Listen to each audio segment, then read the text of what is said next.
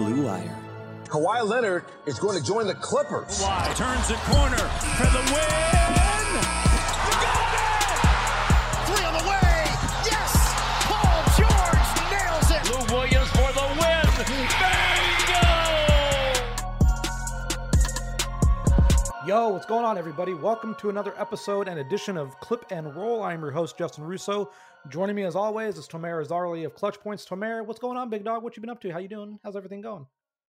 I'm doing all right. Since we last talked, been a few things going around the NBA. I found how to live life without the double barrels, and what movie did I watch the other day? Oh, I watched Nobody with Bob Odenkirk in it. So that was so fun. Did I. You watched it when? I watched it. I'm trying to think. Was it Monday? I think I might have watched it Monday or Tuesday. Okay, I watched it on Wednesday. Okay.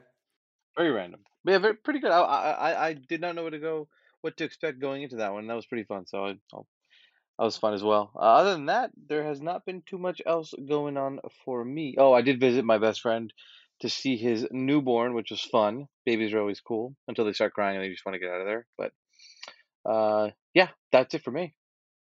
Wow, you're just living the life right now, watching Bob Odenkirk movies and going to see children. I mean. What about you? Did you do anything fun, or you just kicking back, being miserable on COD? You already know, you already know what the deal is. Like, you already know I'm miserable on Call of Duty. I'm sleeping. I honestly feel like my body, since they've been on this road trip, my body has caught up on so much sleep that I'm probably going to be up for 36 hours pretty soon because I just have gotten too much sleep. Not great, but you'll figure it out once you get back in town, I'm sure. I mean, the 24-hour donut spot in town is really keeping me... No, buddy, you gotta stay away from this, buddy. You fall into the trap. They're keeping me in the good graces. I'm seeing heaven. My man's opening up a tab. He said I'm opening up a tab over there. Okay. Yeah, I mean, I started to get free stuff from them. Like, when I go there, they give me something free every time. That's a sign that you're there maybe a little too often. But hey, if you're getting free stuff, I'm never going to be against that. So, right. I'm a quality customer. I never complain. I'm always polite. I'm very generous tipping. They give me free things. Listen, I'm the goat, baby. This podcast has turned into you justifying why you're the greatest customer on earth to a donut shop.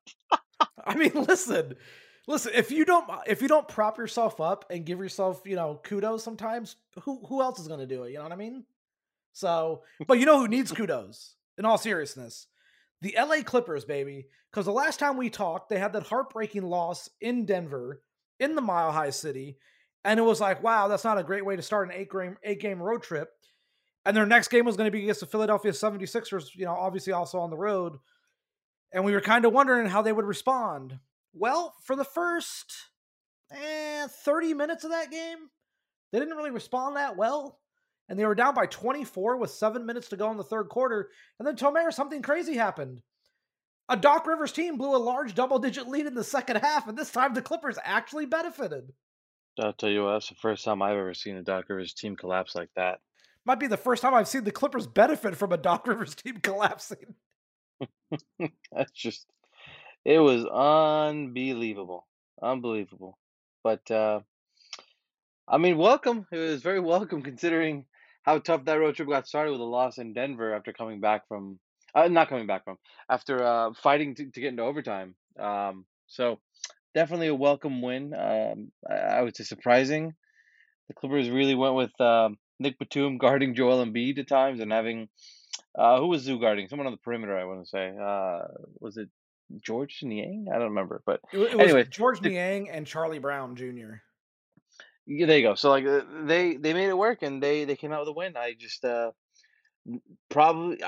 I think if there was a game I had penned, that was probably a guaranteed loss to me because Embiid had been 6-0 against the Clippers in his career. He'd been averaging, I want to say, close to 35 points a game against them, maybe 33, and it just when he played, it wasn't close. So when he played, he dominated them. He still dominated them, but they just lost. The Sixers did. So definitely welcome. I'll take that one. Yeah, Embiid had 40 points, 13 rebounds, 6 assists, and the Clippers beat them mostly. Reggie Jackson led the way with 19, and he scored 11 of those 19 in the second half. Marcus Morris hits a massive three to tie the game late on a Nick Batum tip-out offensive rebound directly to him. It's a massive play in the game, obviously, because they go on to win. Amir Coffey drops 10 in the second half. Tomer, I cannot believe they actually won this game. The Philly game? I mean, yeah, there's really not much to take away from. Well, I mean, there is a lot to take away from it, but it looked so bleak for so long. And even though it was a Doc Rivers team, you're still like, all right, well, Joel Embiid is an unstoppable force. He's going to get his, and eventually he'll kind of just, take over the game. And that simply did not happen. I think, honestly, there's been so many comebacks. I'm trying hard to remember the Sixers game because I remember very vividly the Wizards game and the Nuggets home game. But the Sixers game, I can't remember how quickly they collapsed. Like, I remember Zu went up, and I think he got blocked by Embiid the fourth quarter. It was a big moment. And then he came back, and he had two big buckets down the stretch. I think he had a dunk there, and then he had the layup over Embiid for the lead.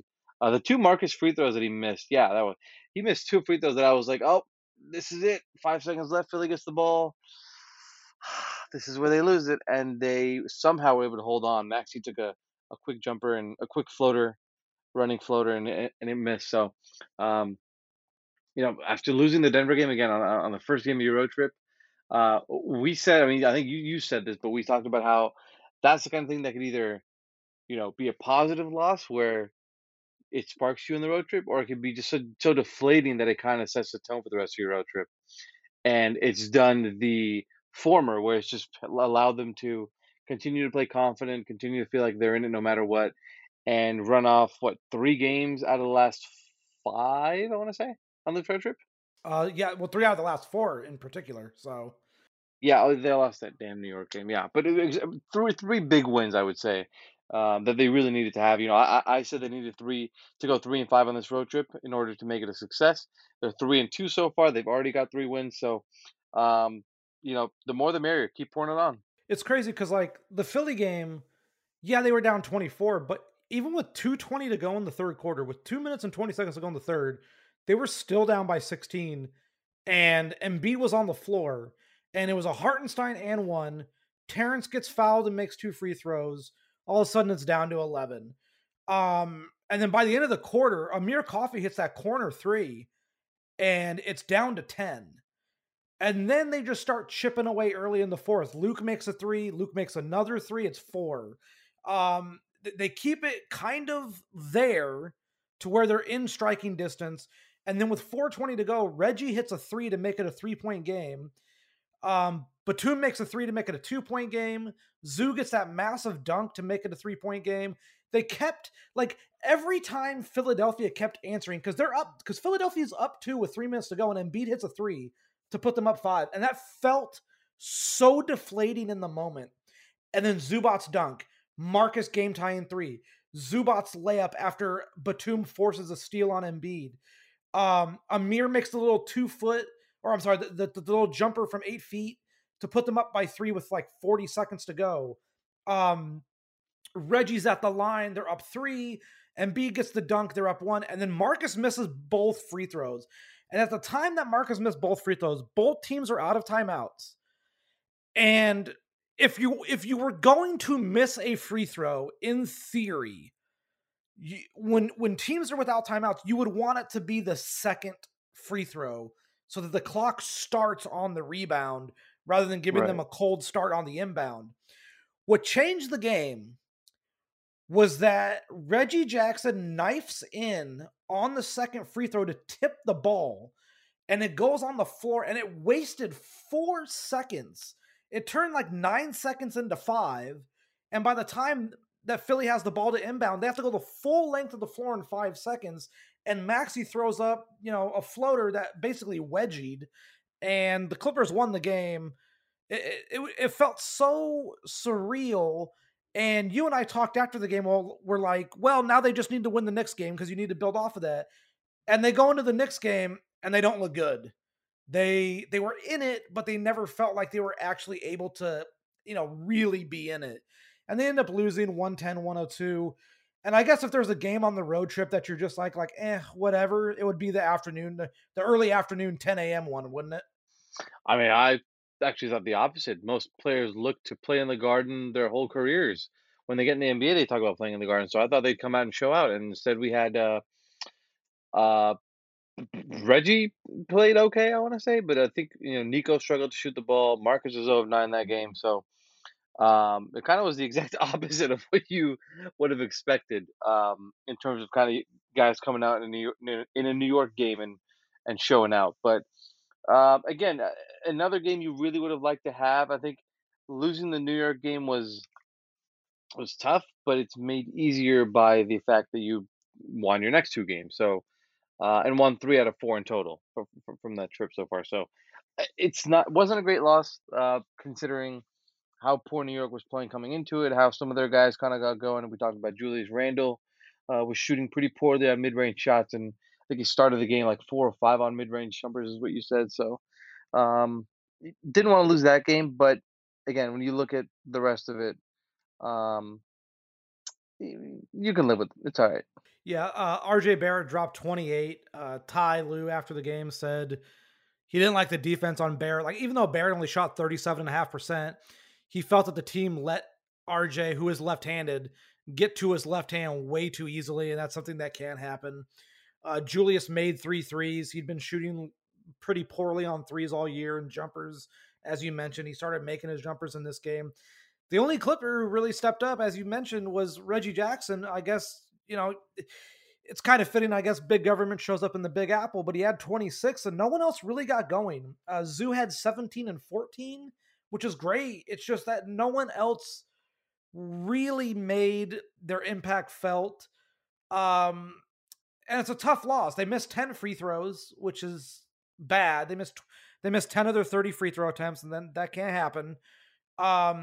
New York killed them on second chance opportunities, and the Knicks shot a little bit better from the free throw line than they normally do, but it is what it is. You move on, you roll to the next game.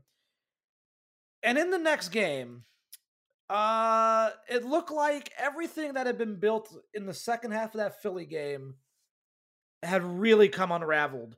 And it was like the Knicks loss really weighed on them. They're in the nation's capital. They're in Washington, D.C., and I don't know how else to explain it other than the simple fact, in the first 6 minutes of this game, Washington outscored them 16-2. It took almost 7 minutes for the Clippers to even make a shot. By the time you looked up, they were down 19-4, and they had like there was no momentum on their side. They cut the deficit down to, I want to say, 7 at one point in the end of the first. And then it just got, we're like, yeah, they cut it down to 7. It was 30-23 Washington. You blinked and then looked up and the score was 60-27. Washington went on a 30-4 run. And I mean, yeah, like that's all you can do. You can just laugh at it. I mean, from the time, if you really want to get the whole scope of it, from when it was 30-23, Washington ended up going on a 36-8 run. Just absurd. And they're up by 35. They're up by 35. A minute to go in the second quarter, they're up by 35. It felt like that Dallas game last regular season. You remember that? You mean the one I left at halftime, or the one that never existed? That one? Yeah. Yeah, that's the one. Yeah. That was exactly the only game I left, by the way. The only game in my career that I left early. There were no fans. It was like an afternoon Saturday game, and I was like, buddy, this ain't it. This is not it. But yeah, it felt similar to that Washington game where they scored 36 points in the first half. They scored 13 points in the second quarter of that game, I believe, against Washington. And it just looked like I didn't think they were going to lose by 30. Like I thought they'd make one of those, you know, kind of come back, make it respectable 10-15, but boy, when it got to 35, I was just like, man, this is y'all going out bad. It looked really bad. And then that second half started. I mean, even Ty Lue told us post game, he said he remembers looking up at the scoreboard in the first half and going, "Oh, we're down 19." And then he did a double take and looked up and he goes, "Yo, B-Shaw, we're down 29." And Brian was like, "Yeah, we're down 29." It just happened so fast. That was just like an avalanche by Washington. I don't think the Clippers were like, I think they got decent shots. They kind of just weren't making anything. They weren't able to stop anything that Washington was doing either. So, wasn't pretty for the first half. But just like they did multiple times before, they started tripping away in that third quarter. I think they got it all the way down to, I want to say 17 by the end of the quarter. I think it was 93-76. I might be wrong about that though. No, I am wrong about that. Yeah, I'm very wrong about that. Anyway, it was 17-point. I know there was 17-point deficit entering the fourth quarter. And, essentially half of that big 35-point lead was gone. But still, 17 points to make up an entire quarter was it's a lot. It's a lot to ask your team to continue to do after doing it in the beginning. So I didn't really think they could do it. I thought it was going to be one of those one of those fake comebacks where you get really close, maybe within 5, 6, 7, 8. But you're kind of unable to complete it. Washington has the superstar in Bradley Beal, who, is their closer. Montrezl Harrell started kind of doing some, taking some charges and doing what he does well. And that was just like, all right, you know what? This is where they kind of just grab a hold of it because they're not going to blow a 35-point lead. I never thought they were going to actually blow that lead. And then slowly but surely, a few kind of calls and 50-50 balls went the Clippers' way. And, yeah, they somehow pulled off one of the craziest games that I've ever seen. I mean, I was trying not to get too super invested in the second half because I was like, it's just there's no way they're gonna come back for 35. And then it's like, oh, and then what happened. So it's not that they were just down by 35 either, like. They're down by 24 with 2 minutes to go in the third. So you have to make up. That's a lot different. So like the whole thing is time, right? Like you're not even playing against the scoreboard at a certain point. You're playing against time. There's only a certain amount of time left in the game. And when you're down by 35 with 25 minutes to go, when you end up looking at that, you essentially just have to make up about 1.5 points every minute. When you get down by 24 with 13 minutes to go, with 14 minutes to go, you have to make up almost 2 points a minute to come back and win that game. Mm-hmm. And that comeback starts down by 24. We're going to start it from the 24. 2 Amir Coffey free throws. Now, by the way, when they're down by 24, Washington has the ball. And turns it over, which sounds crazy. Because when they were down by 35, Washington also had the ball. So the largest lead that Washington had was 35. And the Wizards had the ball with a 35-point lead. So it wasn't like the Clippers got down by 35, made a shot. That's not what happened. Washington had possession. When you come back and you're down by 24 and Washington has the ball again, and they turn it over, Amir Coffey gets 2 free throws. There's a missed shot. Brandon Boston gets 2 free throws. Bradley Beal makes a shot, but then Terrence makes a layup. There's a Terrence 3, and there's an Amir layup off of another turnover. And you're down 17, as you said, 93-76 going to the fourth. You're starting to think. Oh, I was right. Okay. Yeah, I know. This is the first time in your life you've ever been right. I know, it's shocking. I thought for sure that was way too high, but yeah, okay. There you go. All you need...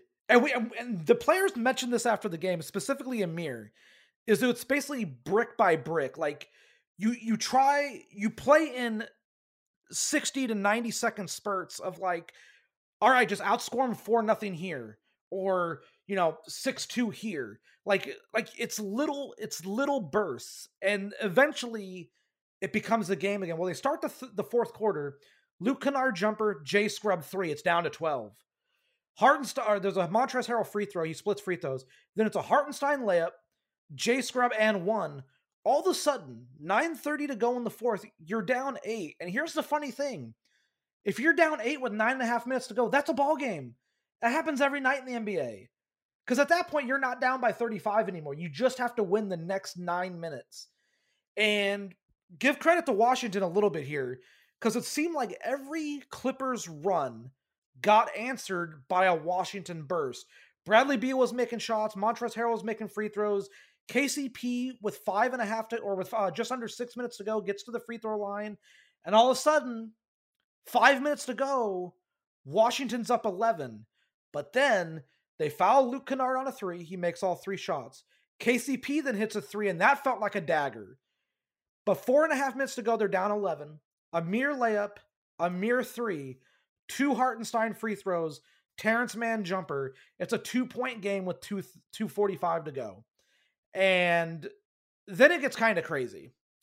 Bradley Beal and one, which felt like one of the most incredible plays because it felt so momentum changing, you know? Then Amir jumper, the Clippers get a run out, down 3, 1:45 to go. Montrezl Harrell chases down Amir Coffey, blocks Amir Coffey. Bradley Beal comes down and hits a 3. It's a 6-point game with 1:18 to go, and it did not seem at all optimistic. KCP makes a dunk. It's an 8-point game. It's an 8-point game, Homer, with 35 seconds to go. This game is done. It's over. And then do you know what play changed everything? Montrezl Harrell, for some reason, decides to commit a take foul in the backcourt, wasting only 2 seconds. And it sent Terrence Mann to the line, where he made both free throws, turned it into a 6-point game. Trez splits free throws, Amir Coffey dunk. It's a 5-point game.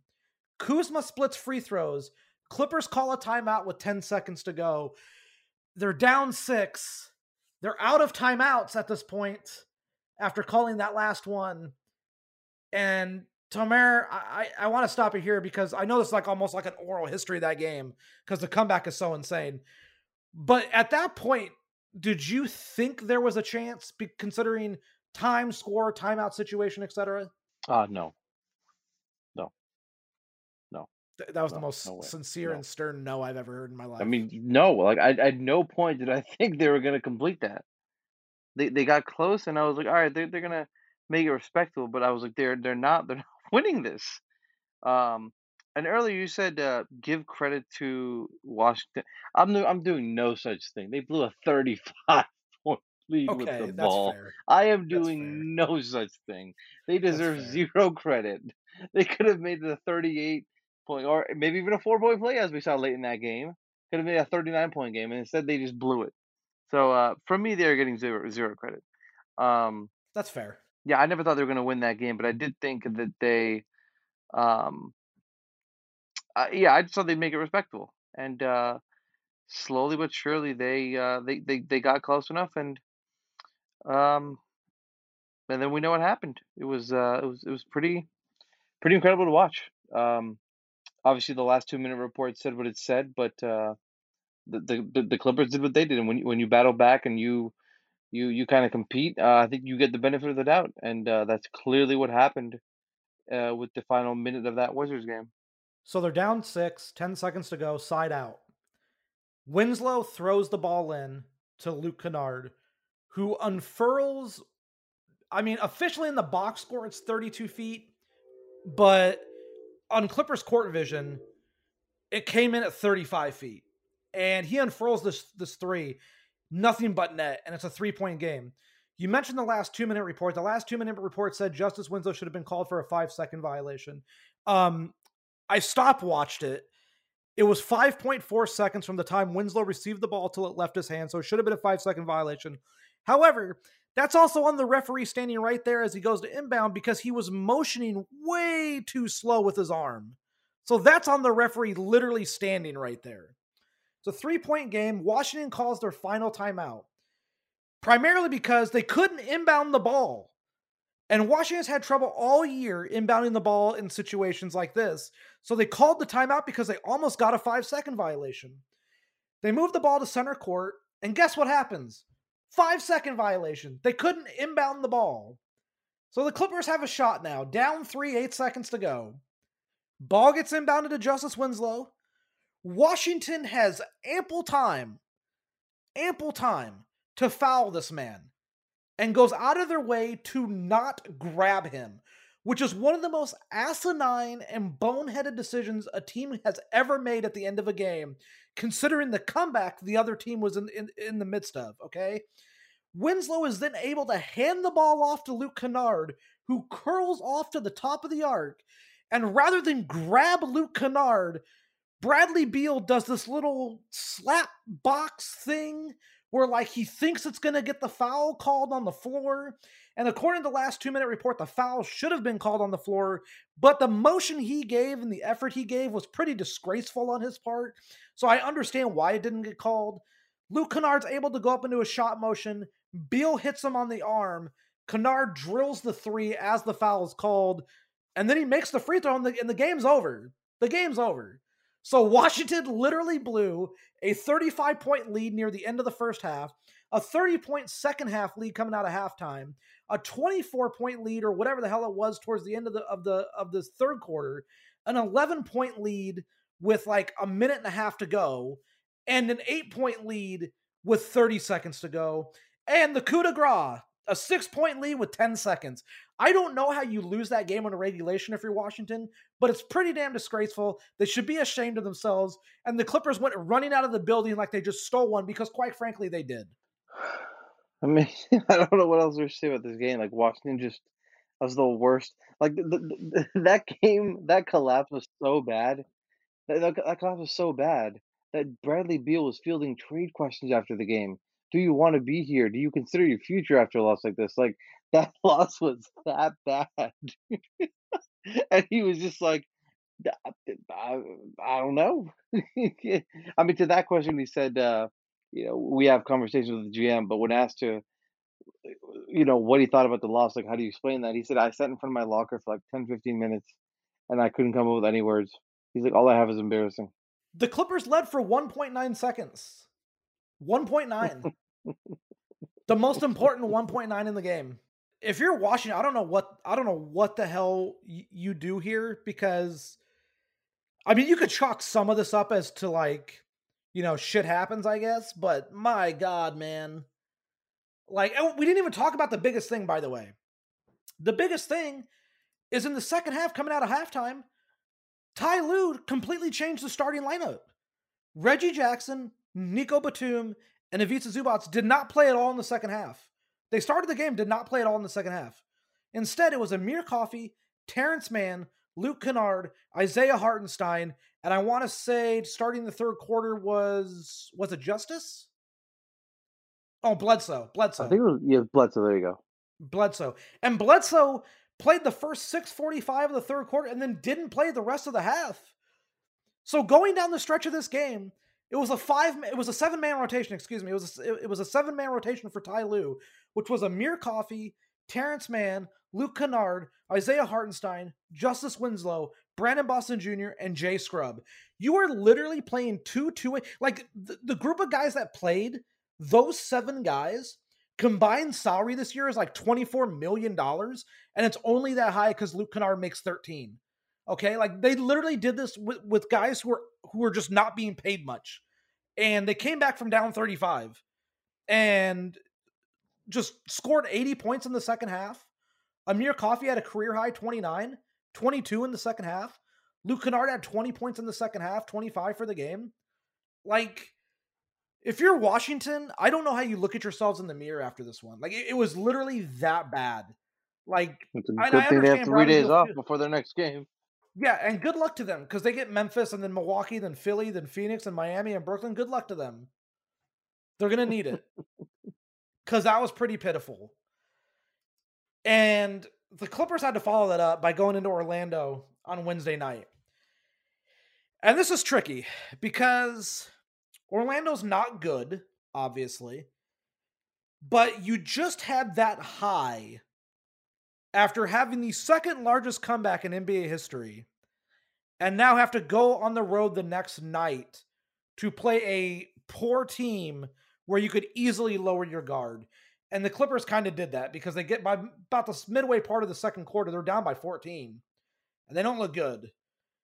But then the Clippers actually started to take the game seriously. They end up winning 111-102. Luke Kennard has another nice night. Amir Coffey, another good night. The reason I bring up this game specifically is to simply talk about the performance of Justice Winslow. Justice Winslow played the entire fourth quarter. He had 7 points, all from free throws, 7 points, 7 rebounds, 2 assists, 2 steals, just in the fourth quarter. Justice has a really weird role on the team because, like, you don't know, like, when he's actually going to get his minutes and stuff like that, what his role might be. But there's been an actual stretch from him recently where he's looked way more comfortable than he did before the year, right? Winslow, absolutely, yeah. He's, I think everyone has to remember that he's coming off, like, he was coming off a pretty serious hip injury that he had last year. They kind of held him out for, I would say, much of the season. I don't think he played that much with Memphis, maybe like 15, 20 games. And then you come into a new system, and then you come into a rotation that's pretty much set without you.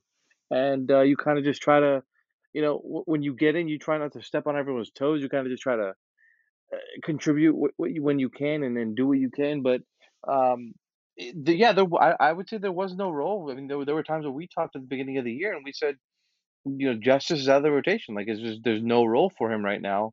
And I really want to say that kind of everyone going into COVID protocols kind of just, Isaiah's ankle injury plus Zu going into COVID protocol kind of allowed the Clippers to they were forced to use a small ball center lineup for the backup. And they kind of just went with Justice, and Justice worked for them. Justice looked really good as a small ball five. He did look really good against Orlando and Washington. It's just a unique skill set he has, where he's kind of got the build where he's not super easy to back down. As an opponent, he's got the ability to dribble and push and transition, and kind of you've seen him show a bit of more of the versatility offensively. And in transition, driving to the basket, creating, which isn't easy for a defender to try and stop when you're guarding, you know, when that guy you're playing as is a 4 or 5. So, I think the biggest thing is, what did they go, 7 of 7 from the free throw line against the Magic in the fourth quarter, which was massive, considering he had that 0 of 2 game against the Thunder, which Shea hit the game winner. If one of those free throws would have resulted in a tie, 2 would have meant they had a 4-point lead, and the game was essentially over. And he missed those 2, and people kind of, you know, we were kind of like, why would you even put Justice in that position? And so, you know, he had back-to-back games. We had a huge fourth quarter, like you said, against Orlando. He was the guy who dribbled up and kind of handed off to Luke Kennard for that 4-point play. So he's been huge. He's been huge. Just his small ball 5 contributions have been massive, and I think a bit of it goes more beyond just the box score. It shows in the box score, but I think just having the guy who can do that at the 5 position is unique. And I think he's like a poor man's Nico in a sense, but he does different things at the small ball 5, because Nico is more of a, you know, defender, can kind of slash and defensively is just a disruptor. I don't know if Winslow is that much of a disruptor defensively, but he definitely is the guy who can create more havoc offensively. That's a small ball 5. So different skill sets, but also can be used in similar ways. But again, just another weapon that Ty Lue can kind of try to figure out how to use as they kind of try to make the playoffs this season. There's if Kawhi and PG don't return, if they do, who knows? But there's a role for Winslow in this team. Depending on matchups. I think we saw that last year with guys being benched and guys being put in the starting lineup. So, and Ty Lue isn't afraid to do it. So there's definitely a role there. Just kind of, you know, figure out how it works best. But Winslow's been fantastic. Marcus Morris Sr. missed the game in Washington and the game in Orlando due to personal reasons. We'll talk more about that in a little bit. But the reason I'm mentioning that is because they win those 2 games without Marcus. And in those 2 games, Reggie Jackson was a combined 4 of 20 for 13 points. He was basically just a non-factor for a lot of the night. He had some big shots at the end against Orlando, but when your best scorer, your best available scorer is 4 of 20 in 2 games, and you win both games of a road back-to-back, and you're without Marcus, you're without PG, without Kawhi, that's pretty impressive, no matter the level of competition that you're facing. So, you know, for them to do that, and then you look at guys like Amir Coffey, 19 games, the last 19 games for Amir Coffey. He's averaging 12 points, 4 rebounds, 3 assists, shooting 40% from 3 in that time. If you go even a little bit deeper and you just look at his last 10 games, he's averaging 15, 4, and 3. He's getting up almost 6 threes a game in that time, making 42% in his last 10 games. Amir is a guy, and I know we've talked about him ad nauseum here on this show, but like, man, they got it. Like, you got to ride that Amir wave as long as you can. And as far as Luke Kennard is concerned, he came back from COVID protocols, and the first 2 games he did not look like his legs were there. Like, his shot was not exactly really kind of showing up all that much. The Knicks game, it showed up a little, but it really came to light in the Washington and Orlando games. And if you look at just those last 2 games, Kennard's averaging 21 points, 6.5 rebounds, 3.5 assists. He's obviously making a ridiculous 64% of his threes in just those 2 games. But, you know, Luke is now officially the Clippers all-time franchise leader in three-point percentage. He's a smidgen above JJ Redick. And the one thing I will say about Luke is I feel like Luke has a little more off-the-dribble game than JJ did, which I think probably, and at least in my opinion, makes him a little bit deadlier. Like, do you kind of feel the same way? Luke certainly has the ability to, the thing with Luke is that I think he's got a lot more off-the-dribble talent than he's shown. I think they haven't utilized that as much. I think he's shown off a bit of it. Like, I don't think there's any question about it. And it's been more than JJ Redick. But I definitely think that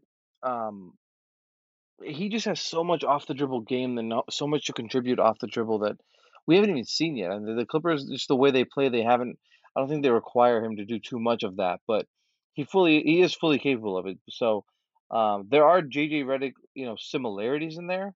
But I think that he's definitely like an upgrade over him. Let's not get that, let's get that out of the way. Like, there's no question about it. He was one of my X factors this year, along with Terrence Mann, just as 2 guys who could be. I didn't think they could be 3rd or 4th scorers on this team. I thought they were too young. The role was too big for them, but. I think when you look at Amir Coffey, definitely a guy who has taken on that role as well. So it's kind of just been split up into small chunks, which is what pretty much we thought was going to happen. Not really 2 guys taking on, that 3rd or 4th star, 3rd or 4th scorer kind of role, and being elevated to 1st or 2nd. So this team is very deep and very talented. I think. Like I've said before, I think people have to remember that this is a team that was, again, these are guys who are supposed to complement PG and Kawhi. Like, that's the biggest thing here, that this team, when they lose a few games or when they don't look great, I mean, this team is supposed to be complementary players to Kawhi and PG. Like, they're good players on their own. I think when you place them along those 2 guys, this team is a championship caliber team. So, like, having to have these guys go out and, say, Luke, we need you to go score 20, or like, Amir, we need you to go score 20. Like, that doesn't happen overnight. That doesn't happen over the course of a week or maybe over a month. But it's taken time, and I think when you factor in all the injuries they've had, the COVID protocols they've had to deal with, the insane schedule they've had to deal with as well, and then as a result of that, the minutes restriction that the training staff is telling Ty he's got to be applied to some of these players. Like, he's not able to coach a full rotation the way he wants.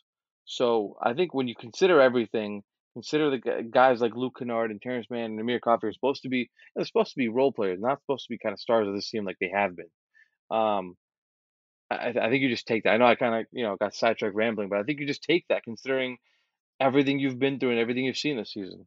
They're 6-4 in their last 10, which feels like a major win considering some of the teams that they're playing. And consider how some of those games went, Oh, absolutely. Their next 3, their final 3 of the road trip, by the way, they're 3-2 on this 8-game road trip already. I can't believe there's already 5 games done. But their final 3 games are at Miami on Friday night. So if you're listening to this when it drops, it's tonight. Then they get Charlotte Sunday morning on the West Coast, Sunday afternoon on the East, and then the final game of their trip is the last game of a 5-7, which is on the road in Indiana on Monday night. And that ends January for them. I can't believe the month of January is actually about to be over in a couple days. It's really blowing my mind, to be quite honest. So if they win one of these three games, they will have finished the road trip 500 or better. That is beyond a massive W at this point, considering the level of competition that they've played, the guys that they've been without, the way that these games have gone, because they could very easily be 0-5 on this trip. You know, they lost the Denver game. They were down big to Philly. They didn't look good in the Knicks game. They were down massively to Washington, and they were down quite a little bit early on to Orlando. Like, very easily could be 0-5. They also could very easily be 4-1 or maybe even 5-0 with a little more shot variation in the Knicks game. But you're talking, like, that wild swing is crazy. So the fact they're 3-2 is something you desperately have to take. Their game tonight against Miami, the injury report came out. Kyle Lowry is out, and Jimmy Butler is questionable. So if Jimmy doesn't play, I kind of think the Clippers have a decent, like, I'd say 50-50 chance, really. So, you know, who knows? I hope Jimmy does play. Jimmy didn't play the first time they were in LA. I think he suffered an ankle sprain against the Lakers the night before. It was kind of Kyle Lowry who had that 22-point fourth quarter. We kind of just lit them up. Bam had that massive first quarter. Yeah, Bam had a big first quarter, but Kyle Lowry kind of made it a game when it didn't need to be a game in the fourth quarter. And so I guess, like, if you look at it that way, like, that's the only kind of thing you got to watch out for. But if he doesn't play, I mean, and he's already been ruled out. I know these lineups, these injuries can always be upgraded or downgraded. But if Lowry and Butler are both out, I mean, that's, you have to imagine the Clippers, like, they have to win that game. I don't think you can pass up that kind of opportunity. Like, there's been so many times this season where, you know, they've lost games they probably shouldn't have lost, and you know, on the other hand, they've won games they really shouldn't have won when you look at some of these. So I would say if both Lowry and Butler are out, you really have to capitalize on that.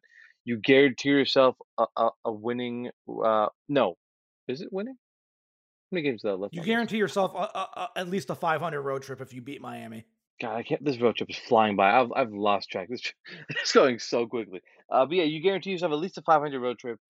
And you really put yourself in a great position, a great position for the rest of the season. So, yeah, just capitalize when you can. The Clippers really have to. Marcus Morris is listed as out for personal reasons again. He's missing. This will be his third straight game missed with personal reasons. He also missed the game in Denver due to personal reasons. For those who don't know, a close childhood friend of his passed away. So, Marcus has been dealing with that.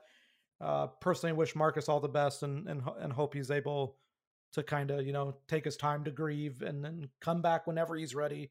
There's no rush. You know, family and friends are more important than a basketball game at this point. But beyond that, Justice Winslow, this will be Justice Winslow's first game back in Miami as actively playing. So it'd be interested to see how he does and how he's greeted by their fans and such. But we did ask Ty Lue after the game against Orlando, which was the Clippers' 50th game of the season. They're 25-25, and it was spelled out to Ty. You've played 50 games. You've been without Kawhi Leonard for all 50 games. Marcus has missed 24 of the 50. PG's missed 24 of the 50. Nico's missed 20 of the 50. If you had told him at the beginning of the year that they were 500 through 50 games, despite all that, what would he say? Do you remember what he said? I'll take it. It's exactly what he said. Straight up. So I'll take it. And it's worth mentioning that it wasn't just a random question thrown out. There was a certain person by the name of Justin who threw that question out there. So okay, don't be so humble. No, I'm not trying. Don't be so humble. I'm not trying to do this. Flex on him. Flex. Okay, I'll flex in a second. Okay. And to be honest, I think you absolutely have to take that because they've had no continuity. They're getting saved by Amir Coffey at this point. Like no bullshit. They're getting saved by Amir Coffey. He's been their leading scorer in their last two games. Okay, so like at this point, you're living on hopes and dreams at this point, and it's carrying them enough to get them to 500 through 50 games. So it is what it is. I mean, look, do you really want me to brag? We all rely on Coffey to get through the day. Some just more than others. Okay? It is what it is. Do you want me to brag about something real quick? Because I'll brag. Go for it. Special shout out to friend and family member Brian Seaman. During the Knicks game this past Sunday, a very early game, mind you, just so people understand, on the West Coast, those games started at 10 a.m. and we had to be up at 8:30 to do pregame. Tomer was absent because he wanted to sleep in. I respect it. Anyways, you said you're bragging and you're calling me out. What is this? Welcome to life, baby. I was told you were bragging by yourself, not taking shots at me. I mean, I can do both. I'm multi-talented. Jeez, okay, now I know. Brian Seaman, during the second quarter, Reggie Jackson hits a shot. He calls him big government. And I'm laying in bed watching the game, covering the game, okay? Because I'm a big-time professional who lays in bed to cover games sometimes on the road. And he says big government. I like, my ears perked up. I was like, oh, that's cool. Then he says my name. He says that I came up with it and that people should subscribe to my Patreon, blah, blah, blah, blah, blah. I need you to understand something. Brian Seaman is one of the nicest human beings you'll ever meet. By far, like, hands down, one of the nicest people. Brian, I can't thank you enough for the shout out. It meant the world to me. It actually made my day. The dopamine rush I got after that carried me into the night. So I really do appreciate it. And the Clippers ended up winning the next two games, so I'm going to take credit for that. I know they not lost the Knicks game, but we're going to call that the reset. That was the big government reset, and now, you know, they're 2-0 since then. I mean, that was a fantastic moment. I mean, all I need Brian to do now is just admit that Jar Jar Binks is a fantastic character. That was wasted, and we're good. Amen. We're golden. Amen. Amen. For those who don't know, well, in the very beginning of this podcast, since I started doing it, one of the early episodes during the stoppage, during the pandemic, Brian Seaman was on and we talked Star Wars because Brian loves Star Wars and Brian hates Jar Jar Binks. Love Star Wars. Love Star Wars, hates Jar Jar. And what was the game? Was it the Indiana game? It was the Indiana game, yeah, because Rick Carlisle took kind of forever to come out. That's right. And we were talking about Star Wars. The whole entire media room, as we're waiting on Rick Carlisle was... Yeah, sorry. I was just going to say, like, we basically, Rick Carlisle, you know, Ty Lue talked at 5:45, came a little early, so we finished up earlier on 5:50, and then Rick Carlisle was supposed to show up at about 6 p.m. And so we all get to the media room probably around, I want to say, 5:52, 5:53. We're sitting there, we're chilling. Somehow the topic of Star Wars comes up. I think we were talking about Book of Boba Fett is how it came up. And Rick Carlisle ends up being like, I think Rick Carlisle ended up like showing up at like 6:10. He was like 10 minutes late, and we just went on and on about Star Wars and the new episode. And I was just like, I love Jar Jar Binks. I think Jar Jar Binks is a fantastic character that they absolutely wasted, and Brian Seaman absolutely hates Jar Jar, who thinks that was a complete. It ruined the sequel or the prequels or the sequels. Sequels to, no, to, no, the, to the first the prequels. Are they the prequels? No, the prequels. They're considered okay, prequels. You're right. Yeah, so they ruined the prequels is what his point was, and I just strongly disagree with that. With you know, I respect that opinion. I just could not disagree more. Jar Jar had so much potential, and they relegated him to just some random ass senator who, you know, I don't know, makes a vote that I think you called it. I was. Jar Jar Binks had the deciding vote to make Palpatine the Chancellor, so I guess he did something. Yeah, it wasn't the best of things, but it was something. All right, anyways, folks, thank you for listening. Brian, we love you. I love you. We're going to debate Star Wars pretty soon again with Brian because I just think we need to tell Brian that he's wrong, that Jar Jar is amazing. So, look, 3 games left on the Clippers road trip. I might need to record an episode where I just dedicate it to like praising Jar Jar. You know what's funny? Is someone should have done the Photoshop edit of Jar Jar Binks as JJ Redick. Because you can get JJ Binks. No? You okay, just think about that? Yeah, it wasn't great. I'm not thrilled at how I came up with that, okay? Sometimes if you throw enough darts at the board, one of them is going to go, you know, crashing into the wall. This is what happens when the podcast goes on too long. Thanks. Yeah, I ramble as everyone knows.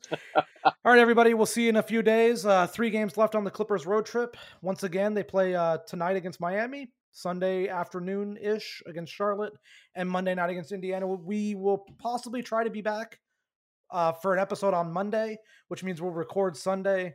If not, what ends up happening actually is the Clippers after the Monday game, when they come back from Indiana, they're off for 2 days. So we might end up just recording Monday night and having an episode for Tuesday, just to have that, because their first game back is at home against the Lakers. And that's a pretty big game considering standings, considering tiebreakers, state of the league, etc. So who knows? And as we found out today, Paul George is not an all-star starter, which is totally fine. No big deal about that. But we don't have any new update about PG. We don't know yet. We don't know anything. So the minute we know, we'll record and let you all know. So, Amir, tell these people you love them so we can get the hell out of here and you can go eat dinner. I actually love you guys. I hope you guys all can appreciate the greatness of Jar Jar Binks and the greatness of Justin Russo. God, that's the best thing. That's the only good thing you've said all night. Take it easy, hey, everyone. Man. But you better hope this episode's safe, because I'm not saying anything like this again. Ooh.